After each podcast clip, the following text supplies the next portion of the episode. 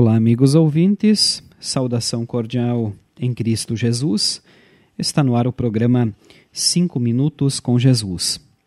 Hoje vamos refletir sobre o tema O Senhor é um Deus maravilhoso. O texto bíblico base é o Salmo 111, versículo 2, onde diz assim: Como são maravilhosas as coisas que ele faz. Quantas bênçãos já aconteceram na sua vida? Ou você acha que não é abençoado? Nem sempre vivemos momentos de alegria.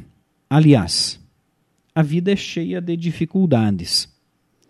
Mas você já parou para olhar um pouco ao seu passado e contar algumas das maravilhas que fizeram parte da sua história?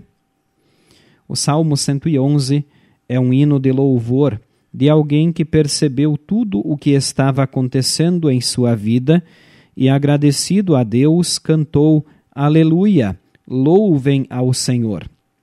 E hoje, esse convite do salmista é dirigido a cada um de nós. Somos chamados a dizer Aleluia pelas muitas maravilhas que fazem parte da nossa vida. Mesmo se as coisas não estiverem tão bem, ainda assim, temos muitos motivos para agradecer a Deus. O próprio escritor do Salmo não baseia sua alegria apenas em bênçãos momentâneas, porém, nos lembra que Deus é fiel eternamente, que Ele é bondoso, misericordioso e nos ajuda a lembrar das suas maravilhas, que Ele tem uma aliança conosco e, portanto, nunca esquecerá de cumprir com as suas promessas. Muitas das promessas de Deus já foram cumpridas. A maior delas foi a vinda de Jesus ao mundo, que morreu na cruz pelos nossos pecados e ressuscitou vitorioso pela nossa salvação. Por isso, hoje temos a maravilhosa promessa de que todo aquele que crê em Jesus Cristo será salvo.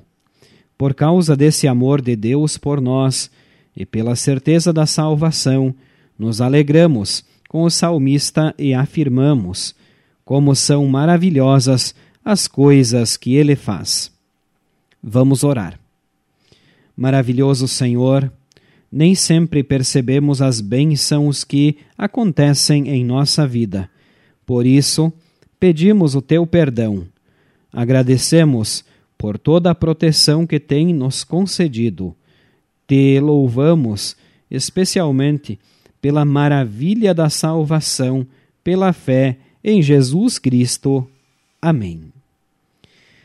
Esta, prezados ouvintes, foi nossa mensagem para hoje. Queremos agradecer a todos pela audiência. Nós, da Igreja Evangélica Luterana do Brasil, desejamos a todos um bom e abençoado dia.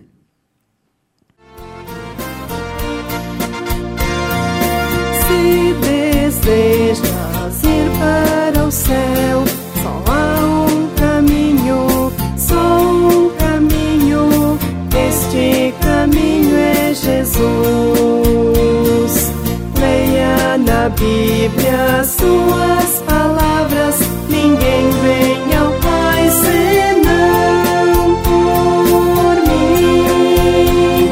Eu sou o caminho, a verdade e a vida vem ao Pai senão por mim. Eu sou o caminho, a verdade e a vida. Ninguém vem ao Pai senão.